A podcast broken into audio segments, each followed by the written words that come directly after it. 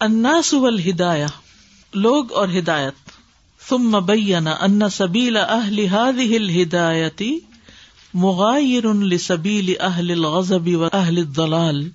فانقسم الخلق اذن الى ثلاثة اقسام بالنسبة الى هذه الهدایة منعم علیہ بحصولها له واستمرارها، وحظه من النعمة بحسب حظه من تفاصيلها و اقسامہ و دال لم یعت هذه الهدايه ولم يوفق لها ومغضوب عليهم عرفها ولم یو يوفق للعمل بموجبها فالاول المنعم عليه قائم بالهدى ودين الحق علما وعملا والضال اكسه منسلخ انہ عنه علما وعملا والمغضوب عليه عارف ان بھی علم منسلخ ان بھی عمل الموفق الصواب لوگ اور ہدایت۔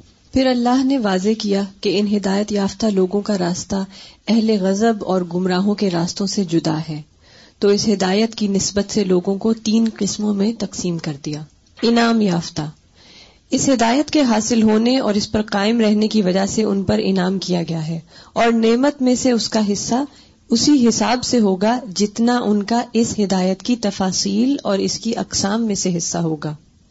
گمراہ، ان کو نہ یہ ہدایت دی گئی اور نہ ہی ان کو اس کی توفیق دی گئی، جن پر غضب کیا گیا۔ انہوں نے اس ہدایت کو پہچان لیا، لیکن اس کو اس ہدایت کے تقاضے کے مطابق عمل کی توفیق نہیں دی گئی۔ تو پہلے وہ ہیں جن پر انعام کیا گیا، جو علمی اور عملی طور پر دین حق پر ہدایت کے ساتھ قائم ہیں۔ گمراہ لوگ، یہ ان کے برعکس ہیں جو علمی اور عملی طور پر اس سے نکل چکے ہیں۔ جن پر غضب کیا گیا، وہ علمی اعتبار سے تو جانتے ہیں، لیکن عملی اعتبار سے اس سے نکل چکے ہیں۔ اور اللہ ہی درست بات کی توفیق دینے والا ہے۔ ثم بین ان سبیل اہل هذه الهدایتی مغایر پھر بیان کیا کہ اس ہدایت والوں کا راستہ جدا ہے، الگ ہے۔ لسبیل اہل الغضبی و اہل دلال مغدوب علیہم اور دالین سے غزب والوں سے اور بھٹکے ہوئے لوگوں سے۔ فن قسم الخل کو ادن الا سلاستی اقسام تو مخلوق تین قسموں میں بٹ گئی۔ اقسام بن نسبت الحاد ہدایا یعنی اس ہدایت کی نسبت سے تین قسموں میں آ گئی۔ بن نسبت حاضل ہدایا نمبر ایک من امن علیہ، انعام یافتہ لوگ۔ بے حصول لہو وسطمرا رہا جنہیں یہ ہدایت حاصل ہوئی اور اس پر قائم رہے۔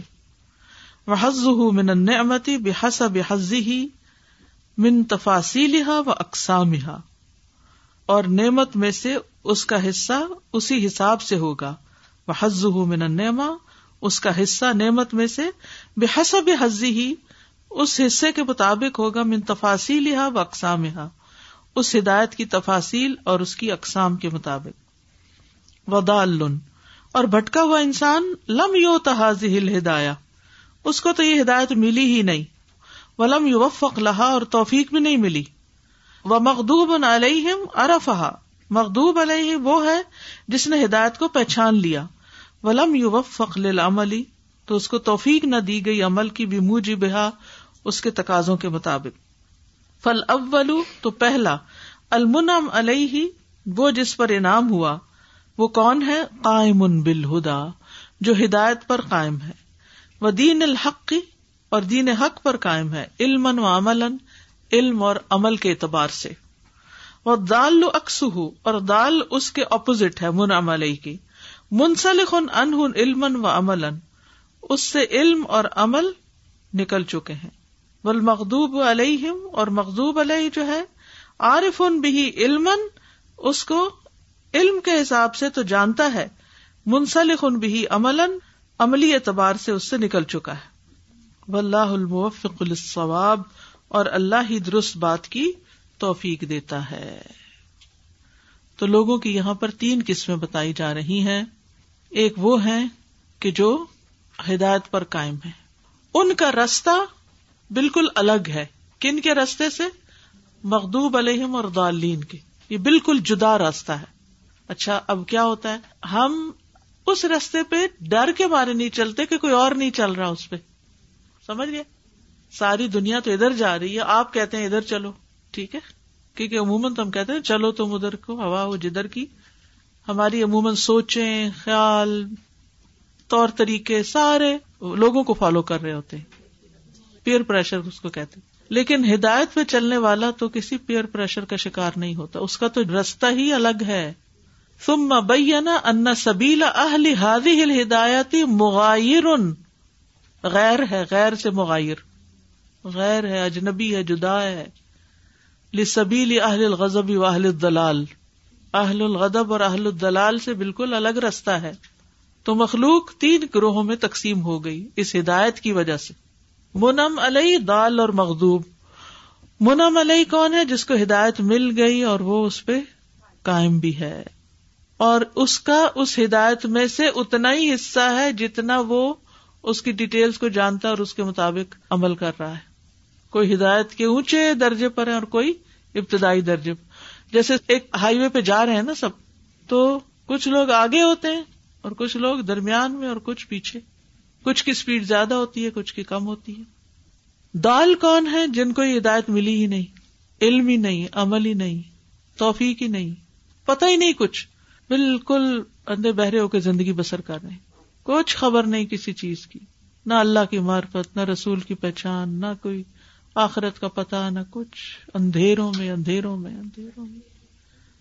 پتا ہی نہیں جب رستے کا جانا کدھر ہے تو کہاں جائیں گے۔ اور مخدوب علیہم پتا تو چل گیا، لیکن چلنے کی توفیق نہیں۔ اور مجھے اس پہ اتنا ڈر لگ رہا تھا کہ ہم نے نماز کے بارے میں اتنی باتیں پڑھ لی ہیں۔ اللہ ہمیں ان پر عمل کی توفیق بھی عطا کر دے۔ اور اس کے علاوہ بھی دین کی جو جو باتیں، اخلاق کی جو جو باتیں ہمیں پتہ چلتی جاتی ہیں، وہ ہم کرنے والے بھی بنے تو پہلا گروہ منام علیہ ہے۔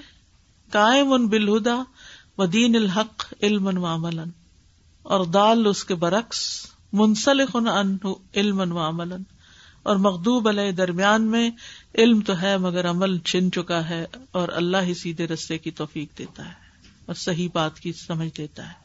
اس اعتبار سے میں سوچ رہی تھی، ہدایت ہماری اتنی ضرورت ہے، اللہ نے پتہ نہیں کیسے توفیق دے دی کہ الہدا کا نام الہدا رکھ دیا۔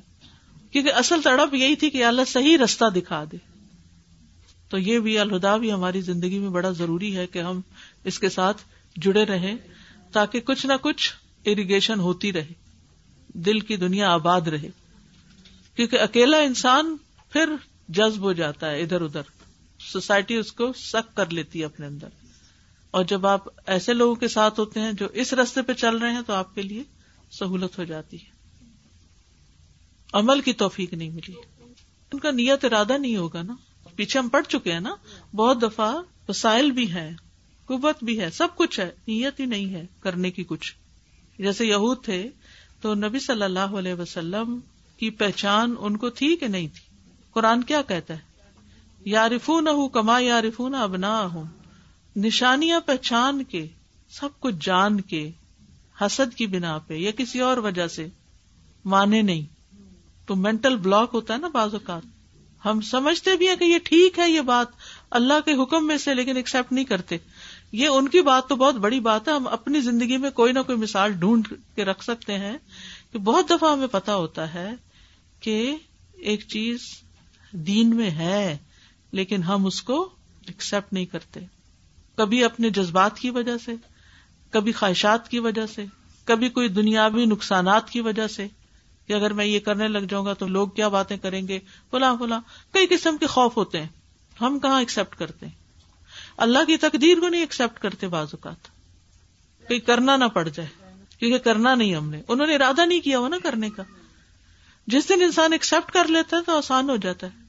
مثلاً زندگی میں کوئی حادثہ ہو گیا ہے کوئی بچہ فوت ہو گیا، کوئی کچھ۔ اب صاحب یاد، میں اتنی حیران ہوتی ہوں، حضرت ام سلیم پہ بچہ فوت ہوا ہے اور وہ اٹھ کے نماز پڑھ رہی۔ اور وہ اپنے شوہر کو کھانا دے رہی ہیں اور ان کے ساتھ رات بسر کر رہی ہیں اور کوئی فس نہیں کریٹ کی۔ کیا ایمان تھا؟ کیا حوصلہ تھا؟ کیا تھی وہ چیز؟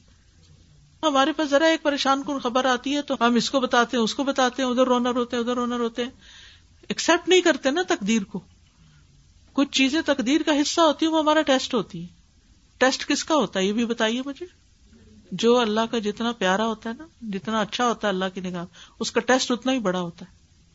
اللہ پر ایمان کا مطلب ہمیں پتا ہے، لیکن بعض اوقات اس پر ثابت قدمی نہیں ہوتی اور کبھی تقدیر پر کوشچن کرتے رہتے ہیں، کبھی اور آخرت کے بارے میں یہ کیسے ہوگا، وہ کیسے ہوگا۔ اللہ کے علم کے بارے میں کہ ایک وقت میں اللہ سب کی باتیں کیسے سن سکتا ہے۔ تم نے اللہ کو کوئی انسان کی طرح سمجھ رکھا ہے؟ تو کئی چیزیں ہوتی ہیں۔ استاد جی یہ جب ہم یہ دال اور المخوب کو ڈسکس کر رہے ہیں ٹرائنگ ٹو ایویلویٹ کہ کہاں کہاں ہم کیا کرتے تو ایمان ہوتے ہوئے کوشش کرتے ہوئے کچھ کچھ حصہ ہمارے اندر ان دونوں کا بھی ہوتا ہے کہ یعنی ایٹ دا سیم ٹائم ہم دال بھی ہوتے ہیں ایٹ دا سیم ٹائم کچھ چیزوں میں ہم مخدوب علیہ والا بھی حصہ ہوتا ہے۔ ہوتے ہیں نا؟ ہوتے ہیں۔ وجہ کا دال فہدا ایگزیکٹلی کیونکہ کچھ چیزیں یہ جو منسلک کہا نا کہ یعنی انسلاخ تو وہ تھا نا کہ پوری طرح نکل گئے نا۔ یعنی ایک طرح سے فلیش تو تھا لائٹ تو تھی لیکن خود چھوڑ کے نکل گئے۔ ہم نے قرآن میں جب یہ لفظ پڑھا تو اس حساب سے پڑھا تو میں اس لحاظ سے کر رہی ہوں کہ اس کا مطلب ہے کہ ہمارے اندر بھی اس کے پورشن ہوتے ہیں کہ we can all be to a certain degree while being believer دعا کرتے ہیں نا صرف یہ نہیں کہتے اح دن سرات المستقیم۔ جی۔ کیا کہتے ہیں؟ غیر المغضوب علیہم ایگزٹ وہاں نہ لے لیں۔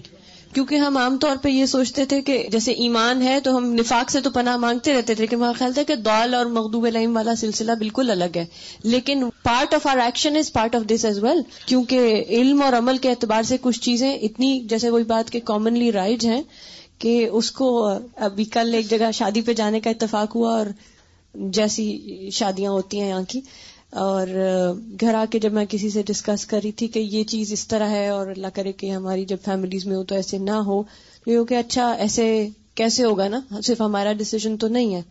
کو سامنے والے مانیں گے تو ایسے ہوگا۔ تو میں نے کہا کہ اگر ہم یہ ایبسلوٹ کلیرٹی ہے کہ یہ چیز اللہ تعالیٰ کی طرف سے منع ہم نے ایسے نہیں کرنا تو ایسے ہی ہوگا۔ لیکن وہی بات کہ اتنا وہ نارم بن چکا ہے نا کہ جی ارادہ نہیں کر ایگزیکٹلی تو اس کا مطلب کہ یہ دال والا جو حصہ ہے وہ بھی ہمارے اندر ہے اور مغدوب علیہ والا بھی کیونکہ کچھ چیزیں ہم عارف ہوتے ہیں جانتے ہیں۔ آپ نے کیا فرمایا تھا کہ تم پہلی امتوں کی پیروی کرو گے؟ قدم و قدم جس سوراخ میں گھسے ادھر تم بھی گھس جاؤ گے۔ تو وہ ٹریسز والی بات ہو جاتی۔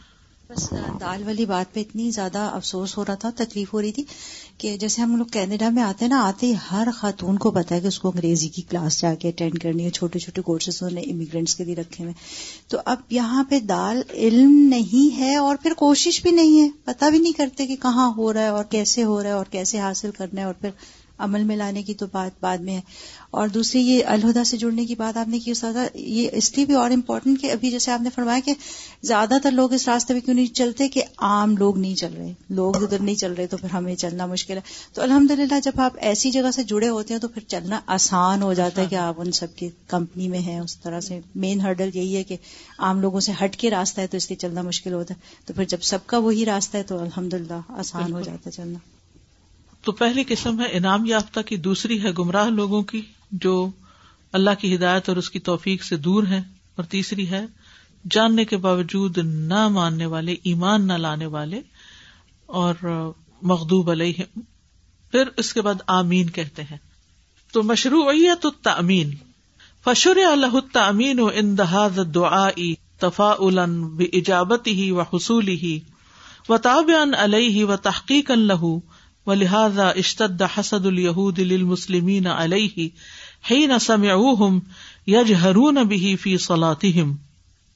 آمین کہنے کی مشروعیت۔ اور اس کے لیے اس دعا کے بعد، اس دعا کی قبولیت اور اس دعا کے حاصل ہونے کی امید کرتے ہوئے، اس پر بطور مہر اور اس کو ثابت کرتے ہوئے آمین کہنا مشروع کیا گیا ہے۔ اسی وجہ سے یہود نے جب مسلمانوں کو اپنی نمازوں میں آمین بل جہر کہتے ہوئے سنا تو ان کا ان سے حسد بہت زیادہ ہو گیا۔ فشور لہو، تو مشروع کیا گیا۔ مشروع کیا گیا یعنی مقرر کیا گیا لہو، اس کے لیے امین و آمین کہنا۔ ان دا حاضر دعائی اس دعا کے وقت۔ تفا امید رکھتے ہوئے بے ایجابتی و حصول ہی اس کی قبولیت اور اس کے حاصل ہونے کی۔ و تاب یا اور اس دعا پر مہر لگاتے ہوئے۔ وہ تحقیق اللہ اور اس کو حق سمجھتے ہوئے۔ وہ لہٰذا اشتد حسد الہود اسی لیے یہود کا حسد بڑھ گیا۔ لل مسلمین مسلمانوں پر، علیہ اس آمین پر۔ ہی نہ سمی جب انہوں نے سنا یا جہرو نہ بھی فی سلاط کہ یہ تو اپنی نمازوں میں اونچا سا آمین کہتے ہیں، کہ مور لگ جائے گی ان کی دعا پر۔ تو آمین کہنے کا حکم بھی ہے۔ نبی صلی اللہ علیہ وسلم نے فرمایا، جب امام آمین کہے، تو تم بھی آمین کہو۔ نبی صلی اللہ علیہ وسلم خود بھی آمین کہا کرتے تھے۔ اور حدیث میں یہ بھی آتا ہے کہ جب امام آمین کہے تو تم بھی آمین کہو، کیونکہ جس کی آمین فرشتوں کی آمین کے ساتھ مل گئی، اس کے پچھلے تمام گنا بخش دیے جائیں گے۔ پھر فرشتے بھی سورت الفاتحہ کے بعد آمین کہتے ہیں۔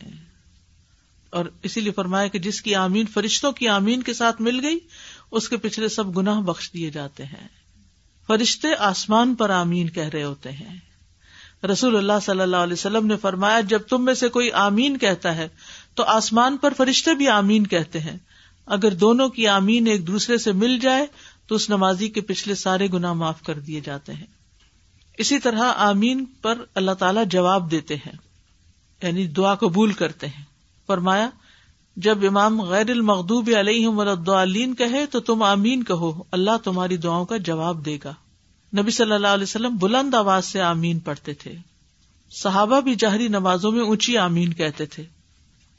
عطا کہتے ہیں کہ آمین ایک دعا ہے کہ اللہ قبول کر لے۔ صحابہ اور تابعین وغیرہ اتنی بلند آواز سے آمین کہتے کہ مسجد گونج اٹھتی۔ جمعے کے دن آپ نے نوٹ کیا ہوگا کہ کس طرح پورا ہال ایک گونج اٹھتا آمین کی گونج ہوتی ہے۔